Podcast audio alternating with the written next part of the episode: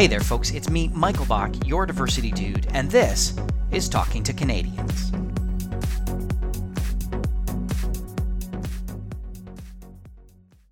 I am a cisgendered man.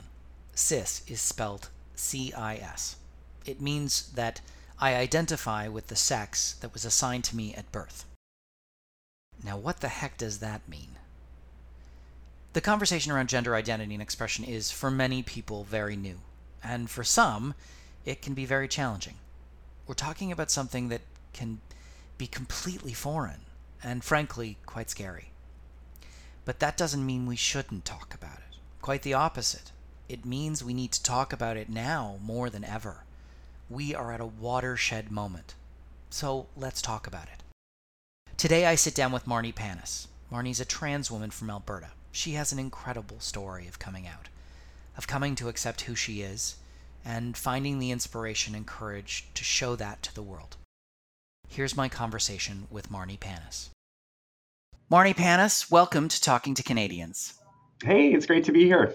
So, Marni, you're a trans woman living in Alberta. You are passionate about diversity and inclusion and are an outspoken voice for Alberta's trans community. Let's talk about it.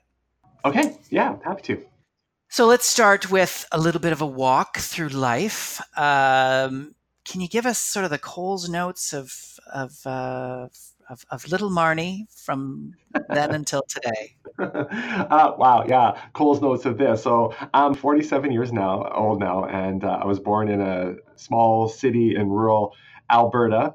Um, you know, about 40 years ago, we didn't have internet, or you know, we didn't have more than two channels on TV. So I never heard the word transgender until probably I was in my 30s. But I, I just knew how I felt. Uh, I, I, didn't fit into what was expected of me as a young boy, and later a man. Um, so I, you know, I best I could say I didn't know who I was. I just know who I wasn't. But I never had the art- words to articulate that uh, at that such an age. And so it would take me many years of of uh, keeping that inside because our, our gendered roles were so clearly defined in our family that I knew if I was to deviate from that, it'd be catastrophic for me. And it wasn't until you know many years later, probably my 30s, that I started uh, you know meeting other people within uh, the social media world at the time, or I guess not social media, but uh, online. And when then I started to realize that I wasn't alone and that I was starting to understand language that that I could describe who I was. But it was still not until I was probably 40 or 42 that I said the words "I am transgender." Uh, 1st mm-hmm. finding the courage to say that to myself, and then to my wife at the time. And so that began really my journey of trying to figure out who I was. And I think through all that part of it, um, you know, my partner and I at the time we were married for 20 years, and I, I, I, when I said the words "I'm transgender" to her, she said, "This is something you have to do. I don't know if I can be on the other side." And we put a lot of work into it, and it was, you know, really. Uh, um, interesting for us because we also struggled for many years to have children, and so we were blessed with these two amazing boys, Alex and Andrew.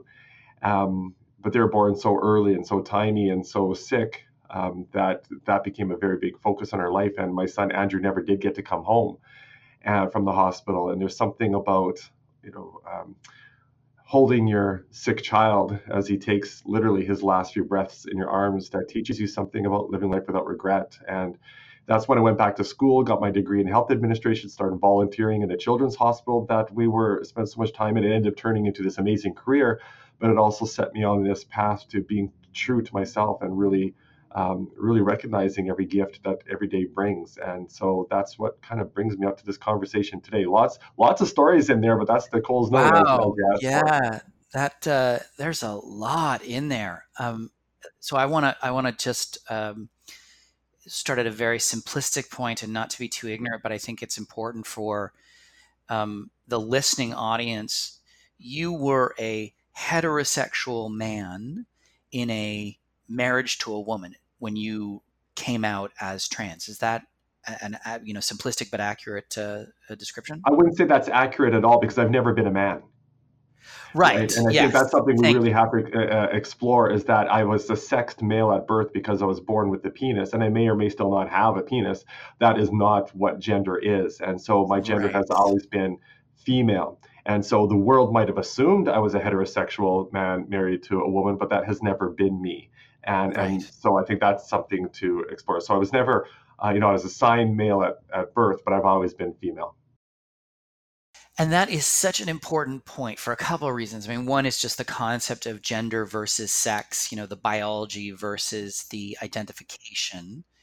Um, but also that gender identity and expression have have nothing to do with sexuality, or at least for the most part, they don't. And I I find a lot of people, particularly those who are straight and cisgendered, um, they get frankly confused because we have this acronym LGBTQ2, and part of it is about sexuality and part of it is about gender identity and expression. And you know, when I do presentations on the topic, people's eyes just kind of get wide when I, I say, you know, you can be a straight person and be trans.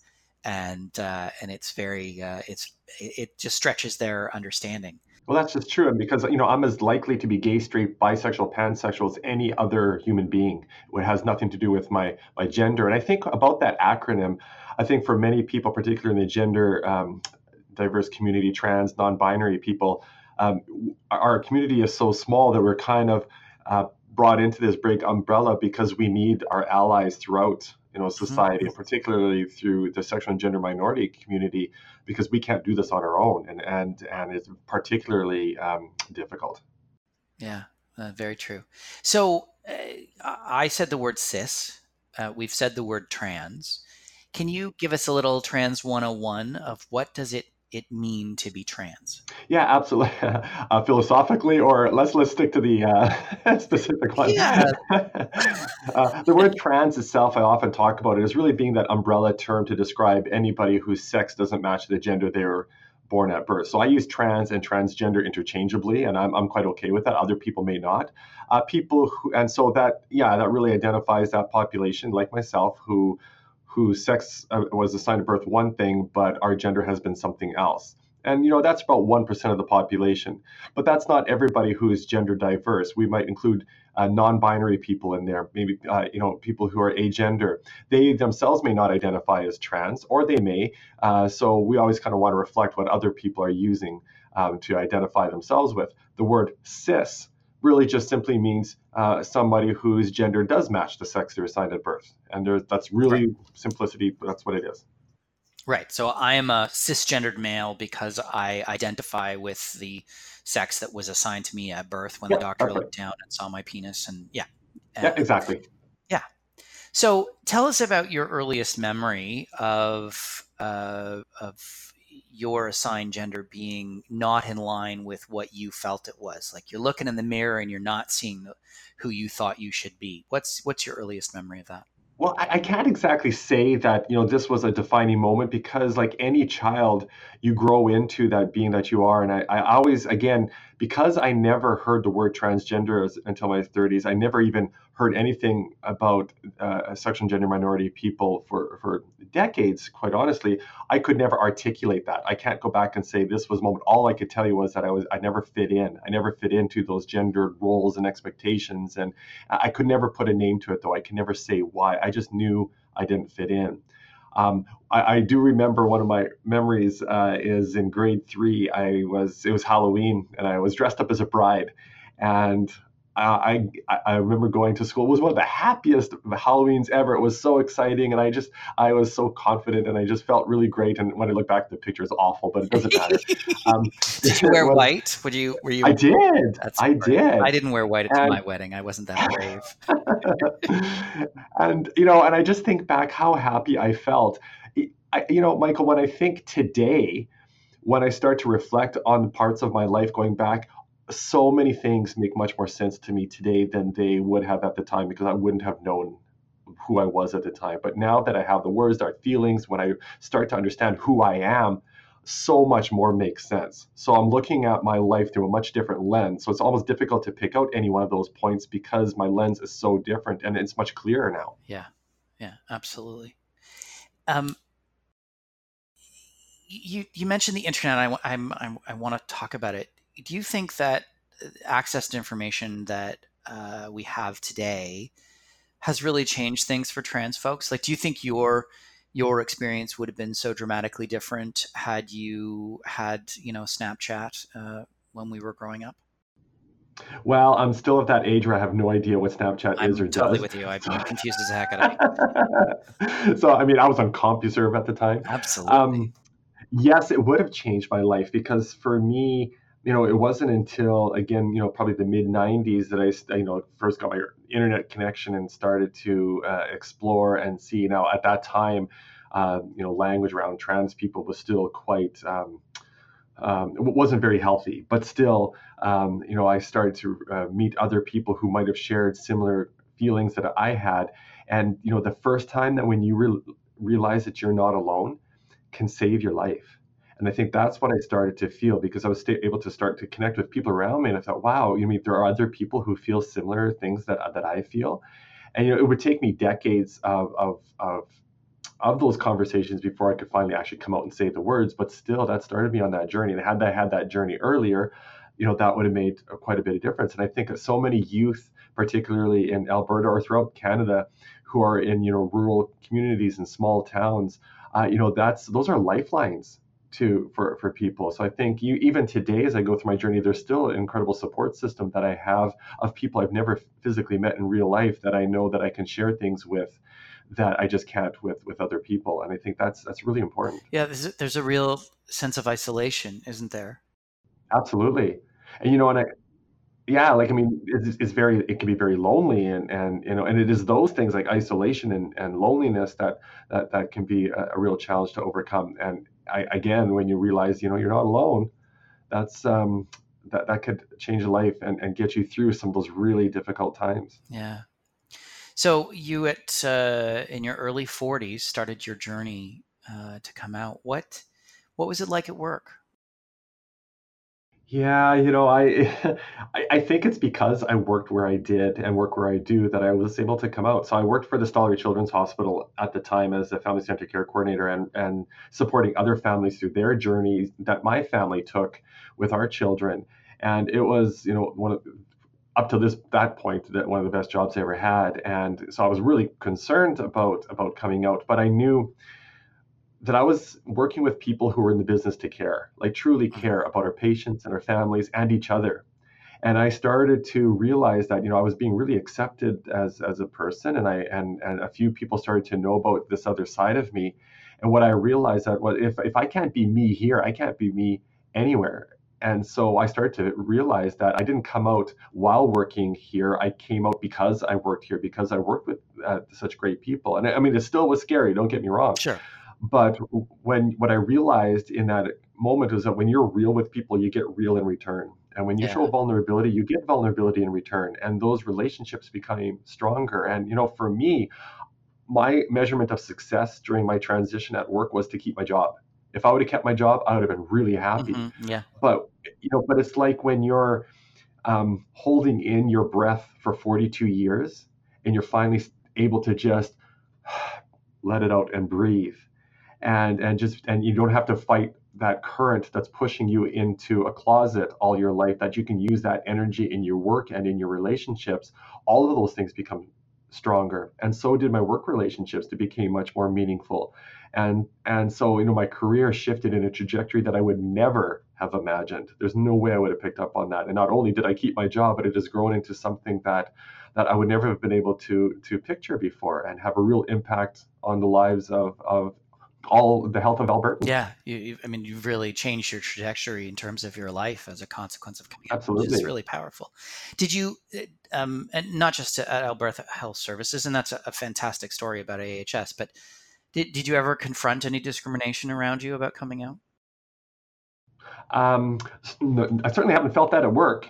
You know, I've always, uh, I, I can't say that. In fact, I think um, there was one story I remember going back into the neonatal intensive care unit, which still feels like home to me. And I was I was implementing a new um, initiative, and I was walking through the unit, and it was just, just soon after my transition, and I had never felt more confident. I had never felt more engaging, and I was meeting with all these parents of their really sick children, and I knew I was having a positive impact in their experience, if even for a moment And I remember one woman who was holding her tiny little baby, uh, really sick. And I, as I got up to leave after a conversation, she said, Happy Mother's Day. And she was the first person to ever say mother to me. And you know, the first place in place I was called a mummy and a daddy was in that unit. And so clearly that's why it's such a special place for me. But what I realized in that moment is that when you can create a work environment where everybody can bring their whole selves to their work, whether it is your gender, sexuality, your ability, disability, faith, whatever that is that makes you whole, clearly you're happier, more productive. The team around you is more productive. And for us, that has a direct line of sight to patient experience. Um, and, and that's what I felt. So, if, if anything, um, I felt quite the opposite that I've been able to grow and truly be my whole self at work. And the impact of that um, is is immeasurable in my yeah, opinion. That that's such a like as soon as you said Happy Mother's Day, like I I welled up a bit just Right? thinking about how beautiful that must have felt. And but the truth of the matter is, and we have to admit that that's not the experience for all people who come out as trans and, and gender nonconforming, um, which is you know why this conversation is so important. And I think that's so important that you say that, Michael, because when I share my story, I, I'm very clear about my privilege. Right. You know, I've been able to transition at a time when I didn't need my family support, where I could do this on my own, where I wasn't wor- worried that I'd be kicked out of home. Um, I'm, I'm a white transgender woman, which carries privilege within our community. I, I fit in uh, to what society says a woman should look like in a very binary world. So all of those things give me privilege. I'm like the one percent, and so I, I'm always mindful of that, and and I recognize that with that privilege becomes in, incredible responsibility, which is what I hope I've been able to do with my career and with my work outside of AHS to to create you know inclusive spaces for everybody and to find places where those voices of those that need to be heard are amplified. Right. It's like holding out Caitlyn Jenner as the, you know, sort of a, uh, the typical trans person, which was so not the case. Um, uh, that we have to acknowledge that her experience is her experience, and that's great. Abs- But it's not everybody's experience, and certainly not majorities. Um, and I, I'm I apologize if this is too sensitive, and please tell me to go to hell. But uh, your family, um, uh, you know, your your wife and you are not together anymore. Is that correct? That's right. So, you know, after I did come out, we did uh, work through it. We put a lot of effort into having these important conversations. She says at the time, you know, this is something you have to do. I don't know if I can be on the other side. And which, you know, is understandable. And we did work through it and, and it wasn't easy, but in many ways we became closer. But for her to live her authentic self, it wasn't to be married to a woman. Right. And so we became uh, divorced uh, just a couple of years ago. Um, but we're still you know, really good friends, and we co-parent our child, and he's so loved, and he's growing up in this um, you know amazing world of two families, and he knows that he feels safe and secure in, in both households, and we're really great parents that way. Um, you know, but also through that, I have been able to meet uh, somebody else. Uh, you know, once you finally are able to love yourself you find that that you're able to love others the way they deserve and that you learn that you're also worthy of that same love and so you know recently i was able to find that person and in uh, next month um, we're getting married and i will finally get to wear that wedding dress for real Fantastic. Congratulations. yeah That's so wonderful. now, are you going to wear white? I am. Yes, I am. Well, it's funny because uh, we went to get our flowers, and uh, um, the the flower lady, she's like, "So is this your first uh, marriage?" And I said, "Well, no, but my first time being a bride, and it was brilliant." And uh, so That's wonderful. wearing white. So, Marni, you work now in a diversity and inclusion role for AHS, uh, the largest employer in the province of Alberta. Um, what does your role involve? I'm actually the program manager for Alberta Health Services, and, and we're the largest healthcare provider in the Mhm. country. And so my work is around creating safe and inclusive environments for our 100,000 employees, uh, plus physicians and volunteers, as well as breaking down the barriers for for our four and a half million Albertans to be able to bring their whole self to their healthcare experience as well. So it's a, a phenomenal opportunity and, and really quite an overwhelming responsibility to really impact society in, in a big way about creating safe and inclusive spaces for, for everybody. How do you feel like, it, well, how does it advance the the voice of, of trans people in Alberta? Well, what I love about my work is, you know, sometimes I'm at the, you know, you know, supporting teams at the bedside who might be providing care to somebody of, uh, you know, sexual gender minority community, including a trans person. Um, it might be, uh, you know, entire teams and providing education, and also it provides me an opportunity to work in the systems and you know, looking at policy, looking at um, how we collect information about, you know, employees, about our patients and families, how we um, you know do all of that work that's the stuff behind the scenes. So i think it's all of those things working together are able to shift the trajectory of, of inclusion for, for an entire province. And i think that's that's quite an awesome responsibility actually. And that has given me a real real opportunity to do that. It's a pretty impactful role to have um, Absolutely. Yeah. So when the province announced uh, that you could now choose uh, F, M, or X on driver's licenses and uh, ID cards, what what was your reaction? Oh, I think that's great. I mean, my first reaction to that is uh, at some point we need to get away from even having mm-hmm. those things on yeah. identity documents because they're not accurate and they're not um, really relevant. There are many other ways to identify people more accurately. So, but that is definitely an important step forward because it recognizes that people you know, may not identify as male or female, or it also gives people an option who do not want people to know what their gender identity is to select X. And I think that you know it, it, those are the systems things that really help to to uh, uh, break down that binary and create an inclusive space for everybody. Because right now, know, everybody does feel included in their system. Yeah. Do you think it's it's othering? And what I mean by that, and, and I am in total agreement that I think we need to do away with these markers because I don't think they're necessarily re- relevant in today's conversation. But that's that's a much bigger conversation. But do you think the X is just othering? Like you're either male, you're female, or you're other? Yeah, I think there could be a potential for that, uh, for sure. But I think it depends how you know people are using it. If you know a lot of people I know um, may identify as M or F and are using that uh, option um, just because they don't want to tell people right. and shouldn't have to tell people and shouldn't have to come out as anything to in order to get services. So I think the intent behind it is is is good and is healthy. And I don't want um, you know, perfection to be the enemy of the good. Yeah. I think we can do better. And like, as I say, we can get uh, rid of them altogether. But I think, you know, this is a, an incredible step forward.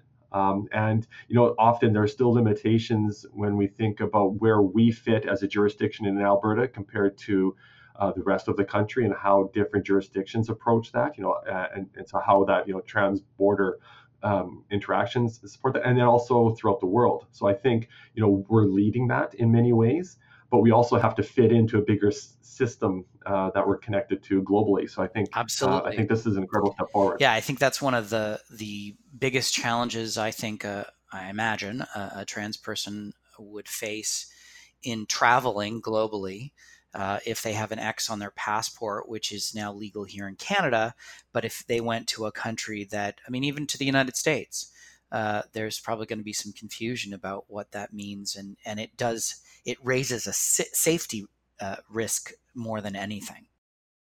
It can, but you know, it's even more of a safety risk for me if I was traveling to another part of the world with a passport that says male looking the way absolutely, absolutely. Right? No, that's so you know we're starting to chip away at those things, yeah. but uh, but if anything else, you know, we see in Canada that we're actually leading those conversations, and and that's what Canadians should be doing, right? That's what we've always been doing. So I think that's that's you know that's an important yeah. part. But yeah, absolutely, it can be risky. Yeah, but it's at least a step in the right direction.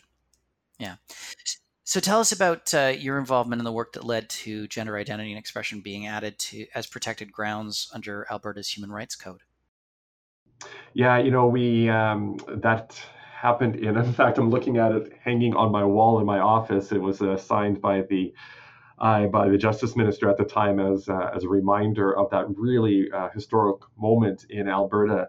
Um, not too long ago, and so uh, I used it as my inspiration for my work. Uh, so I was invited by the um, Justice Minister at the time, uh, uh Ganley, who uh, invited us uh, to be part of those conversations and to help advocate for that work to, to share the personal stories. And I think this is what's really important in all of these is to really be able to share the impact on on protecting uh, people in places like the Human Rights Act. And so, you know, that really changed a lot of the conversations. And it was that moment that led to other things happening, like, you know, the driver's license that you talked about and other identity documents. You know, those are that has helped create that in other places. So we didn't have to fight to be recognized as rights and then finding some place in the Human Rights Act that it, that we fit. You know, right. being enumerated and very explicit is really, really important.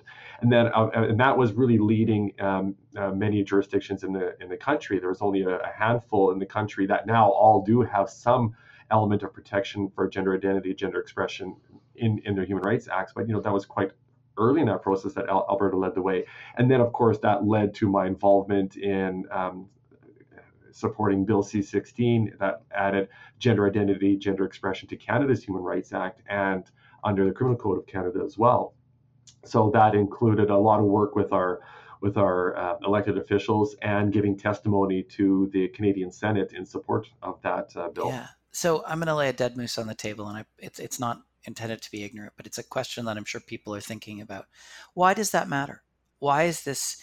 You know, why do we need to change our human rights codes to include gender identity and expression? Uh, you know, aren't you protected in other ways, et cetera, et cetera? Like, what? How do you respond to a person who really thinks that? Well, you know, part of it is that it's an incredibly onerous task to even um, go through a human rights complaint, and uh, even if you are explicitly protected. And but for for trans people and, and non-binary people, it was even more difficult because first of all, you had to prove that you were discriminated against, and then you had to prove where does that fit. And so it just added so much uh, uh, effort to that that people just didn't. And even though it might have been read in in different places, it still doesn't mean that we're not being discriminated against. I mean, if you look at uh, you know the TransPulse survey that was done in 2015, showing that you know uh, I believe it was 13 or 14 percent of transgender Canadians have been fired from their jobs specifically for being transgender. Know, uh, you know, 43 percent of us have post-secondary education at least the undergrad level, but our average income is $15,000 a year. So just because you know we might have protections, it doesn't mean we're not discriminated against. And so that helps us move that forward. And as part of Bill C 16, when we were able to add gender identity, gender expression to uh, hate crimes legislation under the criminal code, that's also important because uh, unless you're counted, then then you can't have programs and supports in place to support a, a very uh, vulnerable population because often if we experience horrific acts because of our identity those were counted in other stats so people didn't realize the, the full impact that was happening yeah. on our community and so it's that's why it's really important to be enumerated um, visibly in these documents. What what misconceptions or myths do you think that particularly cis people uh, have about the trans community? Well, well gosh name one. Um, I, I think first of all is the the notion of choice you know about you know when did you you know choose this? When you know how did you know you were trans? And and you know my response always to that is you know michael you you, you identified as, as a cisgender male. And so just using you an example. When did you decide Absolutely. you're a male right? And so that sounds absurd when when people hear it that way. Because of course it is the same for me. I didn't make this decision and i've always felt it which is no different than any other child that you grow up in the society and you feel you know and, and you know who you are um, it's not a choice. There's not any one day where it, you know a, a switch is flipped. It, it doesn't work that way any differently for us than it does for anybody else. The difference, though, going back to that example about you, Michael, is if you identified as a cisgender male and you are, but the whole world is telling you yeah. you're something else, that's the problem. That's what leads to the isolation and the and the loneliness and and the depression, all the other things that are related to that. Um, the other part another myth would be about mental health and saying well being trans is a mental health disorder. And you know it's or or a mental health problem or you know a disease that has to be treated or pathology that has to be cured. And and for me you know being trans is probably the one thing I'm most mentally healthy about right? That's that was day 2 of therapy. For me the next two years of therapy was how am I going to go over fear? How am I going to go over fear of losing my job? How am I going to go over fear of losing my family, my children? How am I going to go over the fear of walking out of a washroom and somebody beating me up because they say I don't belong there? It is that fear that contributes to mental health problems like isolation, loneliness, depression, suicide, not being trans. So being trans is the pathology. Really, you know, society has to work on their pathology of intolerance. What what tips would you give to uh, allies of the trans community of how they can be better allies? Hmm. Oh, so many. There's you know, uh, you know, people in, in, in, power and privilege have such great opportunities to really lead and use that in such a very profound way. And so there's so many things that can be so simple, like you know, stating your pronouns when you come into a meeting or you're being introduced. You know, starting with your pronouns. Hi, I'm, I'm Marni. I use she, her pronouns. If cis people started to do that, then it takes some of the burden away from us. If uh, if you're an ally, of course, ally is is an action. It's ongoing. It's something that happens that you do every day. Um, first thing you ask is, how can I be an ally? You know, what more do I need to know to ensure that I can be the best friend, the best colleague, the best boss, the best teacher, the best doctor that I can be to you in this journey? Um, you know, to give the space for those stories to be heard. You know, recognizing how much space am I taking up in the room and making sure am I am I louder than those voices or am I using my opportunity to create space for those voices to be heard? Those are all things that people can we can do. And most importantly, I think you know, stand up when you see people being treated unwell, whether it's a trans person or somebody of a different uh, race or religion or or whoever, is to stand up when people aren't being treated well, because it is those allies that help us move forward. Because it, it is a big burden for us to be able to, to do that on our own yeah. all the time. And so I think that's really important. You know, that interesting. You you mentioning that just really resonates with me about as cis people acknowledging our own pronouns and it, it you know, to me, it, it, had always been like, oh, you know, we see that when people are, uh, where they're, they're trans, right? They're wanting to own that, and how I, as a cis person, have never had to to to voice that uh, because I I'm in the majority. I'm in the default group. Um, but it would be really powerful for me to make sure that I am saying, uh, these are my pronouns. Um, and everyone else acknowledging that too and, and taking stock of the pronouns that we all use uh, that I am uh, that we do so that so that we level set for everybody. So everybody says you know these are my pronouns. Yeah. It's often in, in meetings that it's the trans person the non-binary person is the only person that says right. their pronouns. Yes. right? And so if everybody else did it and there are many cis people that are misunderstood and, and many assumptions are made about cis people as well. If you don't fit in again to what the binary of, of our society says men or women should look or act like. And so I think this is good for everybody. But plus, it takes the onus off that one person in the room that's always that person has to say their pronouns. And then I think that's really important. And it's it's even a, a bigger step than asking somebody else about their pronouns because if you're owning it, then it gives permission uh, for other people to do the same, but not putting the pressure on that yeah, they have to. Absolutely. So, uh, would you have any advice for young people who are examining their own gender identity and expression? What would you tell them?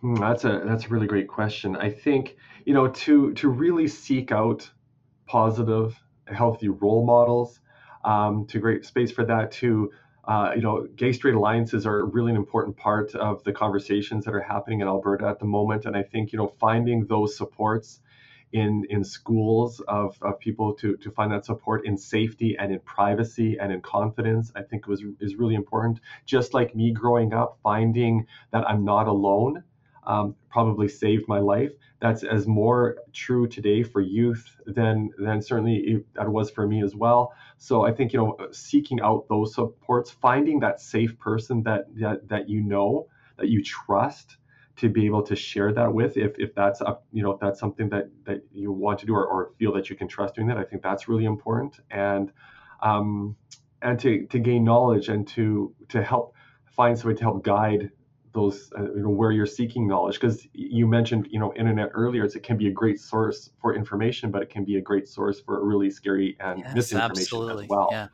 and so you know we help we need help navigating that um, you know there are many uh, youth uh, groups and, and communities throughout the um, all of our communities across Canada to sort of, so find ways to seek them out so that you realize that you're not alone. And I think what you know that's probably the most important feeling is knowing that yeah there are other people like me and that this is okay because absolutely it is more than okay. Very good advice.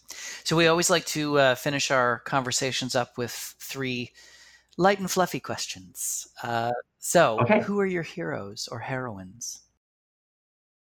Uh, you know, gosh, there are so, there are so many, but I think back to actually Laverne Cox. And I think uh, so. You know, I first saw her on Orange Is the New Black, and it was uh, first season series, um, episode three, and you know she plays the role of a, a black woman in in a prison as a trans woman, and you know none of these things that I think I would relate to.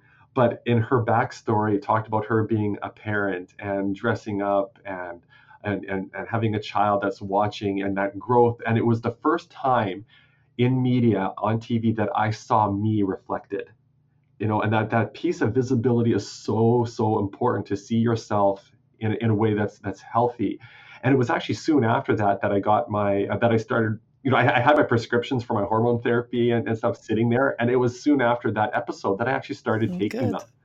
them because I just felt, yeah, okay, and you know, I actually got to meet her um, actually about a year after that. I was able to share that story with her.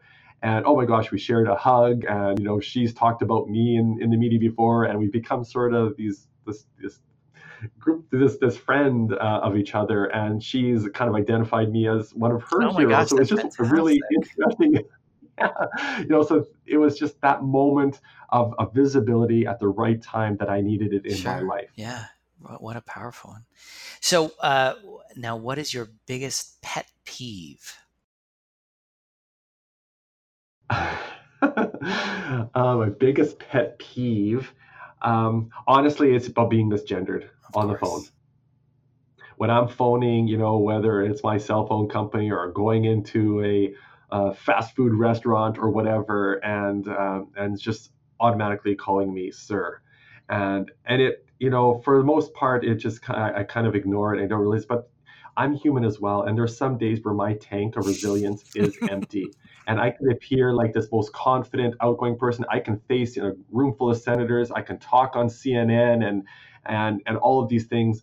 But in those moments, I could also be my car sobbing yeah. because it just it's like a thousand paper cuts, right? And it just I feel it every time that I still don't fit in and people still make those assumptions and i think that's probably the one thing that hurts the yeah, most i can i can only i remember as a child i i was a bit of a late bloomer and being misgendered on the phone uh, and always finding it such a struggle and i was going through my own you know journey uh, um, so i can only imagine what that's like for you today so what is your happiest and or guiltiest pleasure you know i love taking my son to movies.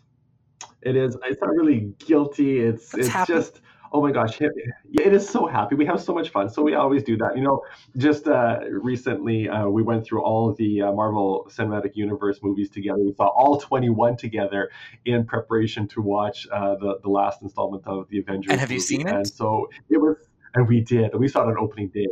I won't but it delivered. All I'll say is that it, it delivered, but also it's just, you know, he's 12 years old and we're in the movie theater and we're cheering and crying and laughing with each other at the same time. And, and it, you know, I just love that time that we get to spend together. And so whether it's at home or at the theater, I just, it just fuels me and we get so close and it's just our thing. And I love that we do that as our That's thing. beautiful. Uh, this has been fantastic, Marni. Thank you so much for uh, joining me for this conversation and for sharing your story. I think it's uh, incredibly impactful, and uh, uh, you're really, um, I, I can understand why Laverne is a fan. So thank you for joining us. My name is Michael, and my pronouns are he and him. Such a simple thing. In a quick sentence, I've told you that I identify as male. I didn't need to do it. If you could see me, it's pretty clear that that's how I present. The beard is often the giveaway. But that's not the case for everyone. For some trans folks and and those that don't fit into the box of the male female binary, it may or may not be obvious how they identify. But it's super simple for those of us from the quote unquote majority to create space for them where it's safe to be themselves. Canada is leading the way on the conversation around gender identity and expression, but we still have a lot of work to do, and we all have a role to play. That's all for today's episode of Talking to Canadians. Thanks for listening, and thanks to my guest, Marni Panas, for sharing her story. Make sure you subscribe to the podcast through your favorite podcatcher so you never miss an episode. And don't forget to stay up to date with everything CCDI is up to by visiting our website at ccdi.ca. Thanks again, and I'll be talking with you again soon, Canada.